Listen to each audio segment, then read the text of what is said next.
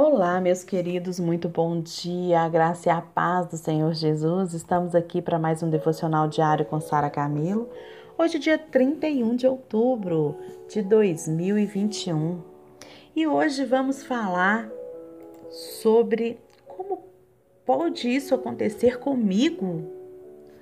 É o tema do capítulo aqui do livro A Isca de Satanás, do John Bevere. Se o diabo pudesse nos destruir, queridos, quando ele quisesse, ele já teria nos aniquilado há muito tempo. Esse é o tema que nós vamos falar hoje. O nosso versículo-chave está em Gênesis 50, 19 e 20. Diz assim: Respondeu-lhes José: Não temais, acaso estou eu em lugar de Deus? No primeiro capítulo, a gente falou aqui sobre todas as pessoas ofendidas em duas categorias principais. A gente falou primeiro daquelas que, aquelas que genuinamente foram maltratadas, e a segunda categoria é aquelas que pensam que foram maltratadas, mas na realidade não foram. Agora nós vamos falar sobre com as pessoas dessa primeira categoria, pessoas que realmente foram maltratadas. Então a gente vai começar com a seguinte pergunta: se você foi maltratado, você tem o direito de se sentir ofendido? Em resposta, vamos considerar a vida do filho preferido de Jacó, José. E essa história está lá em Gênesis, começa lá em Gênesis 37, 48. O sonho se torna um pesadelo. José era o décimo filho de Jacó. Ele era desprezado por seus irmãos mais velhos por causa do favoritismo do seu pai, que o separou, dando-lhe uma túnica bem colorida. Deus, de, Deus deu a José dois sonhos. No primeiro, ele viu feixes num campo. O feixe de José ficava de pé enquanto os irmãos se inclinavam perante ele. No segundo sonho, o sol e a lua e onze estrelas, representando seu pai, sua mãe e irmãos, inclinavam-se perante ele. Quando José lhes contou o sonho, os irmãos obviamente não ficaram entusiasmados. Eles odiaram ainda mais. Pouco depois, seus dez irmãos foram levar o rebanho de seu pai para o pasto, e Jacó enviou José para ver o trabalho deles. Quando eles viram José se aproximando, eles conspiraram entre eles, dizendo: Lá vem o sonhador. Tem uma ideia, vamos matá-lo? Veremos o que será feito do seu sonho. Ele diz que será líder. Deixemos ele tentar nos liderar quando ele, quando ele estiver morto. Então jogaram José numa cisterna para que ele morresse. Tiraram-lhe a túnica, rasgaram-lhe, mancharam com sangue de animal para convencer o pai de que ele tinha sido devorado por um animal selvagem. Após jogarem José na cisterna, viram uma caravana de ismaelitas a caminho para o Egito. Então Judá disse: Esperem um momento. Se deixemos que apodreça na cisterna, não teremos proveito algum. Mas vamos ganhar algum dinheiro com ele, vendendo ele como escravo. Será como se ele estivesse morto e não nos importunará mais, e ainda a gente vai dividir o lucro. Dessa forma, venderam-no por 20 ciclos de prata. José os ofendera José os ofendera. Por isso, eles o traíram, privando de sua herança e de sua família. Preste atenção. Foram os irmãos que fizeram isso. O mesmo pai, a mesma carne e o mesmo sangue. É difícil a gente compreender a severidade com que esses homens praticaram esse ato contra José. Matar José teria sido horrível o suficiente. Já teria sido horrível o suficiente. Naquele tempo era muito importante ter filhos, gente. Os filhos de um homem carregavam seu nome e herdavam tudo que ele possuía. Quando alguém era vendido como escravo a outro país, ele permanecia escravo até a morte, e a mulher com quem ele se casasse seria escrava e todos os seus filhos também. Deveria ser terrível nascer como escravo, mas era indescritivelmente pior nascer herdeiro de uma grande fortuna com um grande futuro e ter tudo roubado, como José teve Teria sido mais fácil se José não soubesse como seria sua vida, se ele tivesse sido morto. Era como se ele fosse morto-vivo. Eu tenho certeza que ele preferiria ter, sido morto pelos seus irmãos do que é, ter sido vendido como escravo. Então, você que escutou essa história aqui, essa, né, essa paráfrase aqui da história de José, Provavelmente você já compreendeu o resultado. É uma história que nos serve de inspiração quando conhecemos o final. Mas não foi o que José viu. Viveu. Parecia que ele nunca mais veria o seu pai e a realização do sonho dado por Deus. Ele era um escravo no país estrangeiro. Ele não poderia sair do Egito, ele era propriedade de outro homem. José foi vendido a um homem chamado Potifar, um oficial do faraó e capitão da guarda. E ele serviu aquele homem por dez anos. Nunca mais teve notícia da sua família e também sabia que o seu pai o considerava e também sabia que o seu pai o considerava como morto. Ele não tinha mais esperanças que o seu pai o resgatasse. O tempo passava e José encontrou o favor do seu dono e ele era muito bem tratado. Potifar lhe confiou toda a sua casa e tudo que ele possuía. Todas as condições eram favoráveis a José, mas algo muito errado estava sendo gerado no coração da esposa de Potifar. Ela lançava olhares a José e queria cometer adultério com ele. Diariamente tentava seduzir-lhe e ele a recusava. E um dia, estando os dois sós na, sós na casa, ela o encurralou e insistiu em deitar-se com ele. José recusou e correu, deixando a sua túnica para trás, na mão da mulher. É, quando isso aconteceu, ele gritou: ela gritou: Estupro! Potifar então jogou José na prisão do Faraó. E a prisão do Faraó não era exatamente como as prisões atuais da América ou daqui do Brasil, né? É, não era é, é, um lugar onde as pessoas ficavam ali, né? Mesmo com toda a falta de, de, de condições, né? Sendo um lugar ruim, mas não era, era muito pior ainda do que é hoje porque era no calabouço subterrâneo desprovido de qualquer luz ou calor. E as condições elas variavam de cruéis a desumanas. Os prisioneiros eles eram deixados lá até eles apodrecerem, enquanto ainda sobreviviam com escassez de pão e água, como está lá em 1 Reis 22, 27. Eles recebiam comida suficiente para sobreviver, a fim de que sofressem mais Segundo o Salmo 105,18, os pés de José doíam por causa dos grilhões que o prendiam, e ele foi largado no calabouço para morrer. Se ele fosse egípcio, talvez tivesse alguma chance de ser libertado, mas como era escravo estrangeiro, acusado de estupro, tinha pouca ou nenhuma esperança. As coisas poderiam estar pior para José. José foi rebaixado ao máximo possível sem que ele tivesse morto. Você consegue imaginar os seus pensamentos naquela escuridão úmida do calabouço? Eu sirvo ao meu Senhor com honestidade e integridade por 10 anos. Eu sou mais fiel que sua esposa. Eu fui leal a Deus e ao meu Senhor diariamente, fugindo da imoralidade sexual. Qual que foi a minha recompensa? O calabouço? Quanto mais eu tento fazer o que é certo, mais a situação piora. Como Deus pode permitir isso? Será que meus irmãos poderiam roubar também a minha promessa de Deus? Por que este Deus tão poderoso, Deus da aliança, não intervém em meu favor? É assim que um Deus amoroso e fiel cuida dos seus servos? Por quê? O que eu fiz para merecer isso? Apenas criei e ouvi a voz de Deus.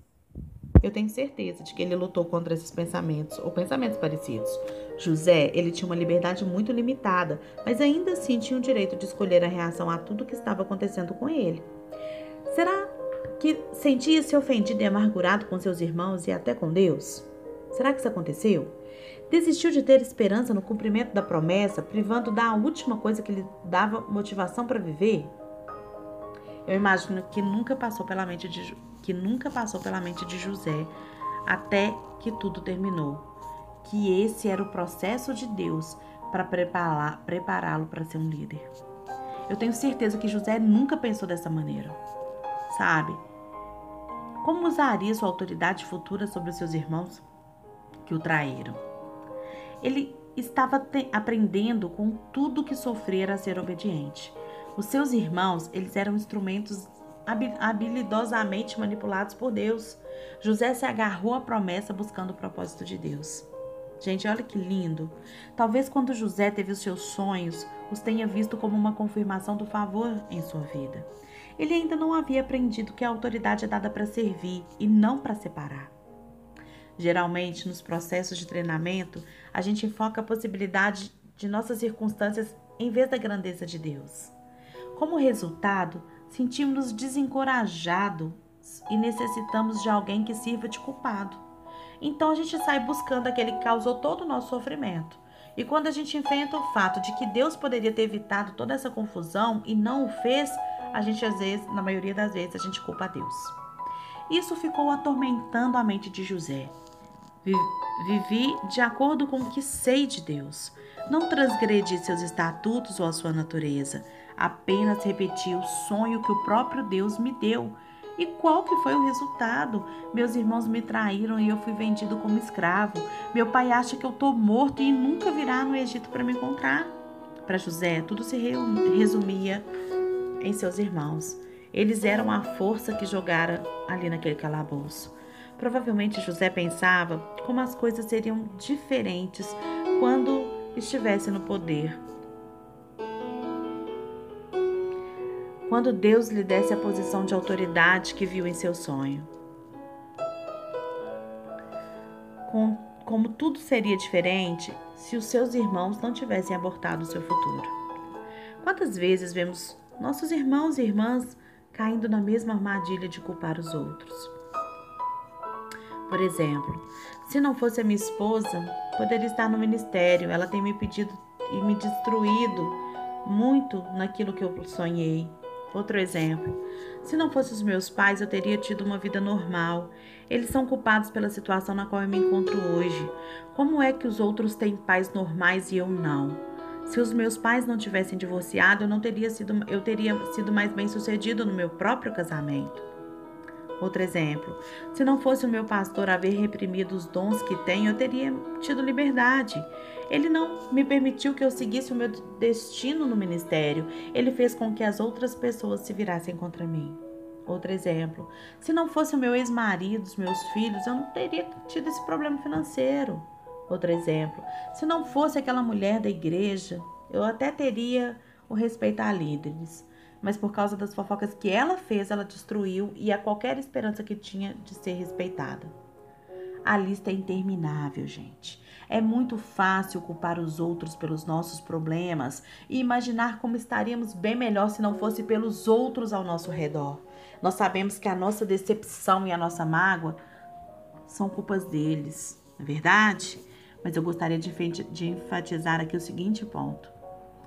Absolutamente nenhum homem, mulher, criança ou demônio poderá tirá-lo da vontade de Deus. Ninguém, a não ser Deus, detém o seu destino. Os irmãos de José, eles tentaram de todos os modos destruir a visão de, que Deus lhe deu. Eles pensaram ter acabado com José. Disseram que, com suas próprias palavras, né? Vinde, pois, agora, matemo-lo e lancemo-lo numa dessas cisternas. Vejamos em quem em que lhe darão os sonhos. Gênesis 37, 20. Estavam a fim de destruí-los. Não foi um acidente, foi deliberado. Não queriam que existisse oportunidade para o sucesso dele. Agora, você acha que quando os irmãos de José o venderam como escravos, Deus lá do céu olhou para o Filho e para o Espírito Santo e disse: Que faremos agora? Vejam o que os irmãos de José fizeram. Eles destruíram os nossos planos, pai, para José. Temos de pensar em algo rápido, temos de, de pensar num plano alternativo. Muitos crentes reagem a situações de crise como se fosse exatamente assim que acontecesse no céu. Você consegue ver o pai dizendo a Jesus: Jesus, Calma. Acabou de ser demitido por causa de uma mentira de um colega no trabalho. O Jim acabou de ser é, demitido por causa de uma mentira de um colega no trabalho. Que faremos agora? Você tem alguma outra vaga aberta para ele lá embaixo? Ou, Jesus, Seile está com 34 anos e ainda não se casou. Você tem algum rapaz disponível para ela lá embaixo? O rapaz com quem queria que ela se casasse casou-se com a melhor amiga dela, que fez uma fofoca sobre ela e roubou o coração do rapaz.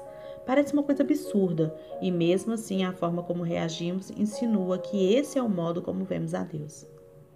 Vejamos então o que aconteceria com José em nossas igrejas atualmente. Se ele fosse como a maioria de nós, você sabe o que estaria fazendo? Planejando uma vingança. Ele não ele se confortaria com os pensamentos quando, como quando eu colocar as mãos naquela pessoa, eu a matarei. Eu a matarei pelo que ele fez comigo. Ah, mas ela me paga. Mas se José houvesse realmente tido essa atitude, Deus o deixaria apodrecer no calabouço, gente. Isso porque se tivesse saído da prisão com esse impulso de matar aquela mulher de Potifar lá, ou os irmãos dele, teria matado e cortado a cabeça de dez líderes de Israel, até mesmo de Judá, né? E olha só, Judá é a linhagem da qual descende Jesus. Dá para entender isso aí? Exatamente os que mais maltrataram José foram os patriarcas de Israel. E Deus prometeu a Abraão que eles começariam uma nação. Através deles, Jesus viria. E José se livrou da ofensa. E por causa da atitude de José, plano de Deus foi cumprido na sua vida e na vida dos seus irmãos. Presta atenção nisso, meus queridos. O plano de Deus foi cumprido porque José não deu ouvido para isso, porque José confiava no plano eterno de Deus para a vida dele. Entendeu? José confiava nisso. Eu quero te pedir para que você faça uma avaliação agora das suas reações normais quando você é ofendido. Eu quero que você classifique de 1 a 5 da seguinte forma: 1, a reação mais provável que você vai ter, e 5, a reação menos provável. Entendeu? Você fica furioso? Ficar furioso é uma reação provável na sua vida ou uma reação menos provável? Quando alguém te ofende, você perdoa imediatamente? Você vinga-se. Você se esforça para perdoar a pessoa? Você se afasta dessa pessoa? Ou você procura reconciliação? Deu a sua nota aí de 1 a 5 em cada uma alguma dessas reações? Alguém te ofendeu, você fica furioso? Reação mais provável, reação menos provável. Perdoa imediatamente? Vinga-se? esforça-se para perdoar, afasta-se da, da pessoa, procura reconciliação. Se as reações negativas acima aqui, elas foram o que eu falei agora, elas foram as que você classificou com notas mais altas, você realmente acha que tem direito de ficar ofendido quando alguém te magoa. Mas você não precisa reagir assim e eu tô aqui para te contar isso nesse dia.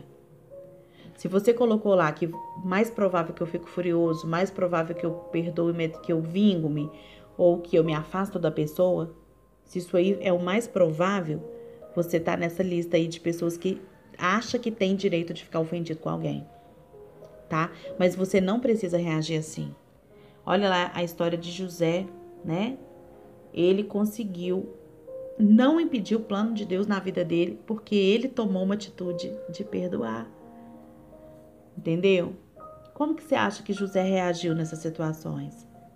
Ele, ele, ele teve ali naquele momento tristeza no coração dele, gente? Foi fácil? Não. Mas ele perdoou. E ele não ficou lá o tempo inteiro murmurando e falando: meus irmãos me venderam, meus irmãos fizeram isso. Não. Se você fosse José, como que você teria reagido? Você acha que você tinha o direito de ficar ofendido com os irmãos? Deixa eu te falar uma coisa. Satanás espera que você caia em sua isca da ofensa, para que ele tenha um ponto de apoio na sua vida. Sabe o ponto de contato que às vezes é tão pregado aí nas igrejas, falado, ah, isso aqui é ponto de contato? Eu nunca acreditei muito nisso, eu, Sara.